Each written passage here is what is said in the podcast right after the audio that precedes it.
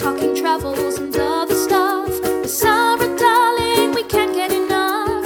Contacts and connections, you can't resist. From your fave fashion and travel journalist. When she's not on a pod or a plane, you'll find her here at First Class Darling, Podcast of the Year. I'm going to press record. And Okay. hello, Nick, Nikki McNeil, um, PR director and owner of Global Publicity. Um, how's it been for you in lockdown? Um, well, firstly, thanks for having me, Sarah. Lovely to see you. I've missed you, missed you in Brighton a lot, so looking forward to you coming back soon. Um, I guess probably like most people, um, you know, just trying to make sense of it all, uh, trying to figure out how my work can still continue um, with the changing situation with all your clients. Obviously, you feel a bit lonely. You know, you miss doing a lot of things. So I guess it's a bit of a mixture, really. And I guess it, you everyone has their ups and downs, and it changes from time to time. Mm. So, have you taken any um, kind of time out and done anything completely different from your normal life? Um, I don't think I have much actually. Um, I mean, I've, I've been a bit like you. I've been um, learning about podcasting because that really interested me. Because when I was uh, younger, I did a student radio show. Uh, so that was my dream when I was younger. I wanted to be on the radio. Uh, you know, like you, I love a good chat, you know, so I wanted to do that. And then I ended up working behind the scenes instead because I didn't really want to be in the limelight or anything. So I ended up kind of doing promotional jobs. So, uh, so like you, I've been having a look into that. So, so maybe I'll be brave like you and be launching one soon. You never know. oh, I should think you. I, I would highly recommend it. oh no, it's been lots of fun so far. Loads and loads of really cool guests, and um, hopefully got a few more after yourself lined up. And the reason you I very thought, no worries, no worries. And the reason I kind of thought that you might be of interest is um, that obviously your clients are global festivals, and they haven't happened this summer. Um, are there any good that are going to happen, or is there anything that you can talk about? Have you been given any insider info on on what's coming up? Uh, well, as you know from going travelling abroad, a lot of it's down to the travel situation and where we can and can't travel to, um, as well as the different implications in e- and rules and regulations in each country associated with events. You know, and every country seems to be different. Um, so you know, you tend to we tend to work twice as hard, you know, at the moment because you're constantly looking at different scenarios that the events may or may not be able to take place in, and then the next week there's another government announcement and it all changes. Um, you know, some some countries might be up to 50 with social distancing. Some countries have had uh, events up to 300.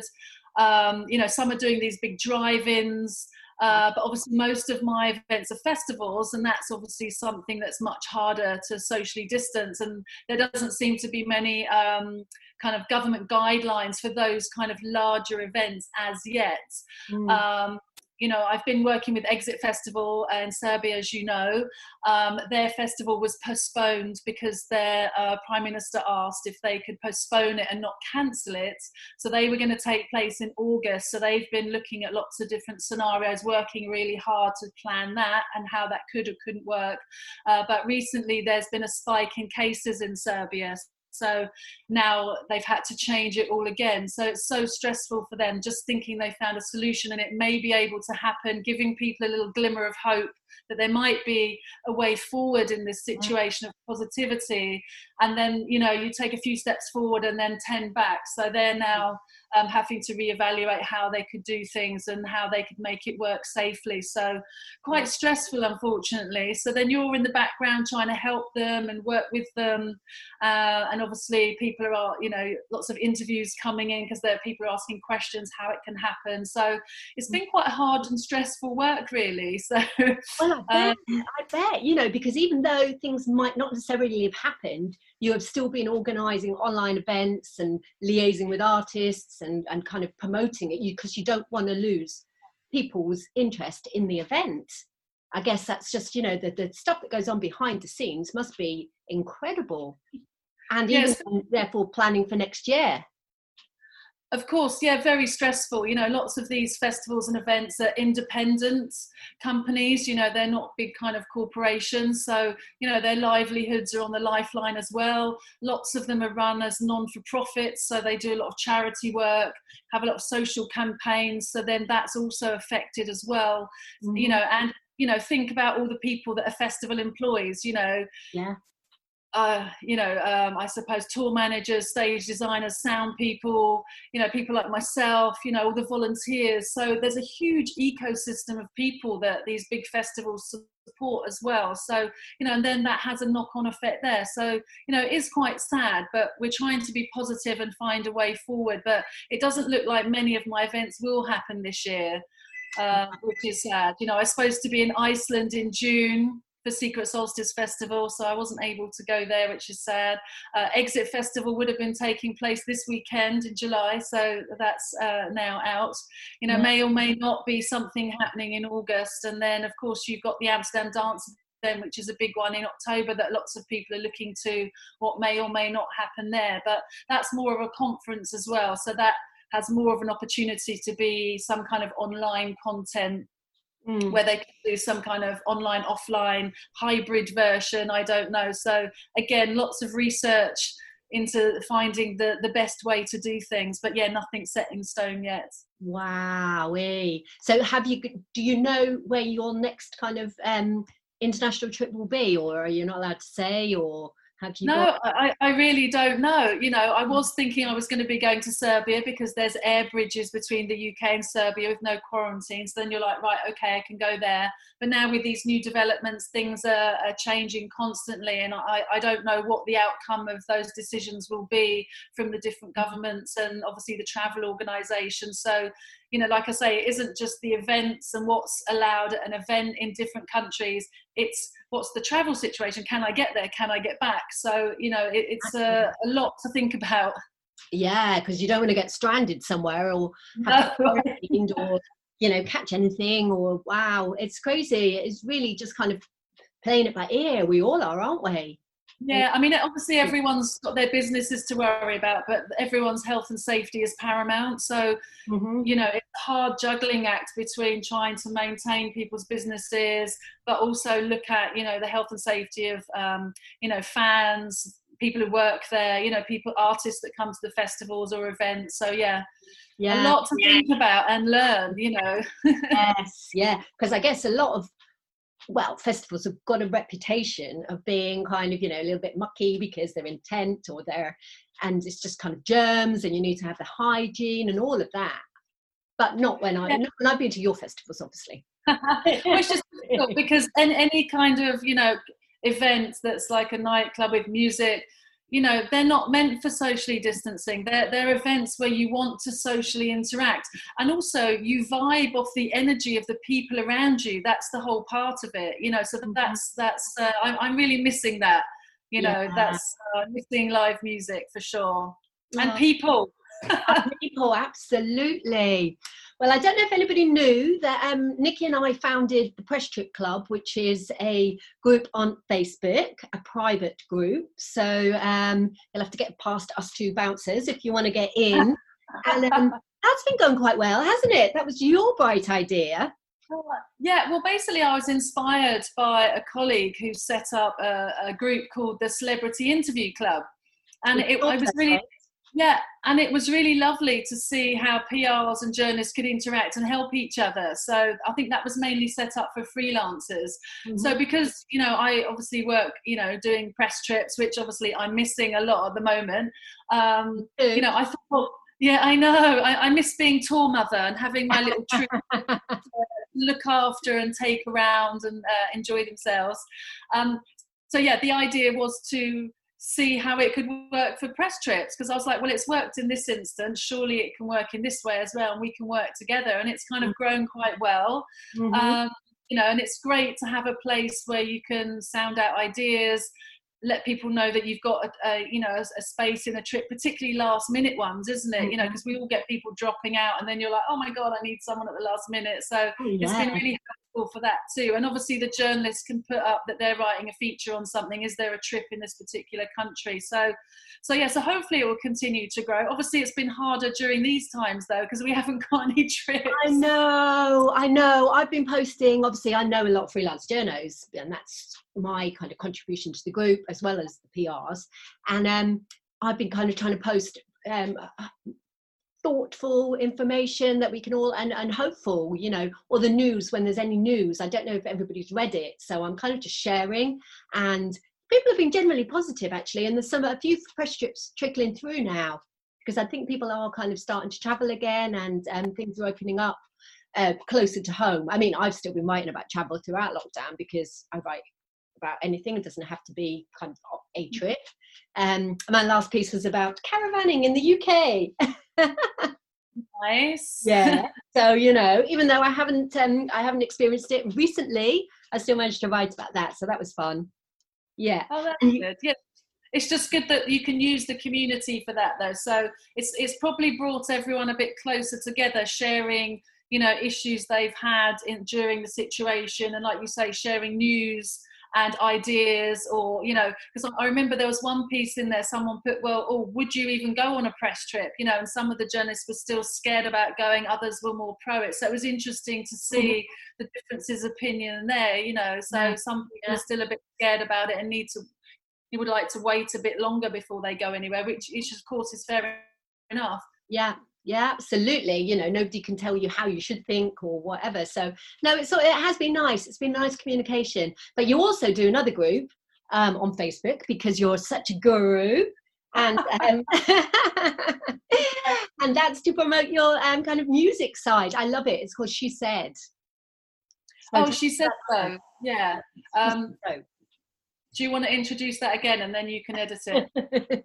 So it's called she said so yeah, Facebook. that's right. Um, yeah, basically, it's um, part of a wider global group uh, started by a, a, lady called Andrea, uh, and it was basically to support women in the music industry. Um, so I've been getting involved in that as it's been growing. Um, and we decided to launch one in Brighton, you know, because we thought it's a good creative community in Brighton. Uh, so I'm working on that with uh, Sheena Parker, who lives kind of close to me, and a few others in the group. Um, so that's really nice way. So unfortunately, we just launched kind of the Christmas just before this all happened. Um, so that was our first event, and our second event was uh, planned in April. And obviously, we couldn't have that event you know physically. Mm. so that's been harder to kind of keep the group together just as you're growing it. So the momentum's been harder. So what we've been doing is um, she said so i've been doing a lot of um, kind of Instagram live interviews and things. So we kind of followed suit there. So we basically asked the group, you know, what kind of people they want us to interview, and then we asked them to ask questions they wanted to ask. So still try and engage them that way. Mm-hmm. Um, and then we've been doing kind of one a month online. So we did um, Lucy Noble from the Royal Albert Hall recently. Uh, and then we spoke to Hester Lucas from SoundCloud, and then we've got a few more plans. So uh, it's just finding ways to keep engaged with everybody and help everybody and support everybody during this time. But it is much harder online than be, than meeting up, you know, together when you can meet face to face. Absolutely. I mean, how popular are Zooms? I can't, I can't even believe how many. I have to kind of look at my diary, and then I'm doing Zoom workshops or Zoom um, chats or Zoom, you know, kind of just lessons. It's actually, yeah. actually done a creative writing workshop for six weeks via Zoom. I'm, I'm doing something with the wow. Open University, and it's it's great. It's like, what would you do without internet? I know, it's brilliant. Although sometimes you get a bit Zoom anxiety, don't you? Because when you're doing particularly the conference ones, you know, where you're mm. doing like an industry chat, when you're on a panel on stage, people aren't looking so closely right up to your face. But obviously, when you're on a Zoom thing, your face is really close up. So, say, for example, you don't agree with what someone said, you might be rolling your eyes. Yeah. Everyone's going to really see that. So, so, I kind of like tried to perfect, perfect my Zoom face, you know, to uh-huh. kind of be interested and smiley the whole time. But yeah. then your face aches because you have to do it for an hour. Wow. And it's just, uh, so I, I just get like really stressed out. you might have just coined something that you there, you know, there, Nick. Zoom face. Zoom face. oh god, it is. It's stressful, you know. And Oh, and then because now Zoom's really popular, people want to do video calls all the time instead of a phone call. Mm-hmm. So like you might have just got out the shower and not got dressed yet, and someone's then wanting to FaceTime you or mm. something, and I'm like. A call used to be fine. Yeah. Why, why do you see me all the time now? I know my niece, my niece is absolutely adamant on it, and it's just like, well, I, I've got stuff to do. I'm just going to leave the phone there while I'm, yeah, you know, crazy. But I do, I managed to do, um, I do Pilates and a yoga online, and I don't turn the camera on. I don't think they need to see me. I just need to see. them. and uh, yeah, you know, it's each it's yeah you just got to get to it sometimes you're in the mood for it and sometimes you're not right yeah. Well, thank you for being in the mood today. and how's Yeah. Brighton at the moment? Uh, yeah i mean well it's the, obviously the weather's turned in the last week so obviously our, us brits love to talk about the weather and Mm. moan about it so we'll do Oh. a bit of that now Has it of that. opened up though? Has it opened up? Are people mooching around about masks? Um, I mean, they weren't last week because the weather turned a bit, but it started to get a bit sunnier now. Obviously, there were lots of really bad news reports of too many people on the beach, as there also were in Bournemouth. But I think, you know, because the transmission seems to be less outside, I think we seem to have kind of um, done okay. I mean, there aren't so many cases or deaths in Brighton. Obviously, there are some, so it's still sad, but not as many in other parts of the country Mhm. um, you know so I, I think we're doing all right you know i mean i like to go on my bike rides out the way sometimes the on the along the seafront can get a bit too busy but you know i just kind of get on my bike or walk right by the sea on the pebbles because not everyone wants to walk on the pebbles do they? because it's Yeah. too much hard work but yeah but but it is nice you know when you're stressed with things to be able to go and have a little walk you know by the sea Yeah, listen to the sea Mhm. smell the fresh air a bit you know so you know hear the seagulls they're still about they're probably they're probably either really skinny because they're not getting fed, or there's loads more of them because they're not getting scared away. yeah well they're probably like where's my chips Exactly, exactly. Oh wow, goodness. Um, and one last thing before you go, are you um, what kind of advice would you advise anybody at the moment to kind of send you CVs, or how would they get into being a kind of global music promoter like yourself, PR? oh god now there's a question um, well, I mean, I mean, when I started, I did a lot of internships. So I did do the working for free to kind of get some experience. So, you know, from what everyone says about having mentors these days, you know, and I think she said so, do a really good mentor program. You know, I think it's just, I think you've just got to try and get stuck in, you know, like, like we all did, you know, try and get some work experience, you know, try and get to know people. Uh, You know, maybe you could try one of these mentor programs, you know, um, yeah, I think it's, you've just got to be brave and ask yeah. you know ask people can i help? Do you need anyone? Or could i do a bit for free? You know i know it's not good having to work for free all the time but i think we've all done a bit of that to kind of get some experience make some connections. Yeah. um, yeah so you've got it's easy to learn on the job you know so i, I guess i would ask uh, just ask just um, you know be brave. That that's one Mm. thing you know have some confidence and be brave. All they can say is no yeah. and what's that going to do? Will hurt you? Okay, your, your ego might be hurt for a little bit, but then you try the next person, and someone might say, "Well, I haven't got a job going, but you can come and learn from me from a bit," or Mhm. you know, or the other way, I suppose, is being a volunteer at a festival. Some a lot of people have gone Okay. in that way because then you get to meet a lot of people. You might be doing artist liaison, Yeah. just to kind of get different views of the industry because then you get to learn about the bits you like the bits you don't like the bits you're good at and then you find your little niche where you feel you could fit in i guess Mm-hmm. But like you said, though, it's not just jetting off all the time. It's not all glamour, glamour, glamour. There's a lot of uh, behind the scenes. You know, it's not just like booking um, hotel rooms for international artists. There's a lot of slog as well.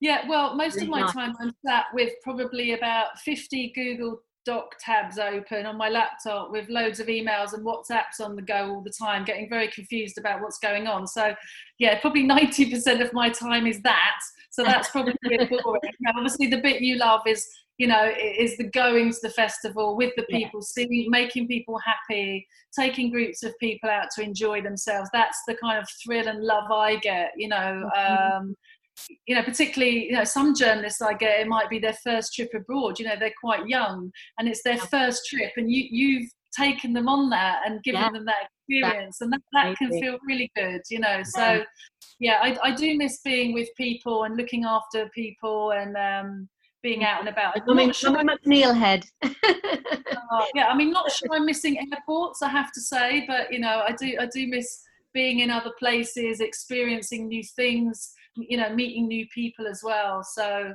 Mm-hmm. yeah, it, it's been a bit hard, but you know, yeah. we'll see. Steve, We'll see how know next out. year will be woo-wee. Yeah, well, I hope so. And yeah, I mean, I- but I look forward to you coming back to Brighton anyway, and I'm sure we can get our heads together and plan something. Absolutely, yeah. We might even have a party. Oh. That would be good. Well, thank you for now. I'm going to um, chat to you, but um, thank you for joining me on Talking Travels and other stuff. And speak to you soon. This is bye from me. Oh, thanks for having me, Sarah. Lovely to chat to you. Oh, bye. Thanks for tuning in.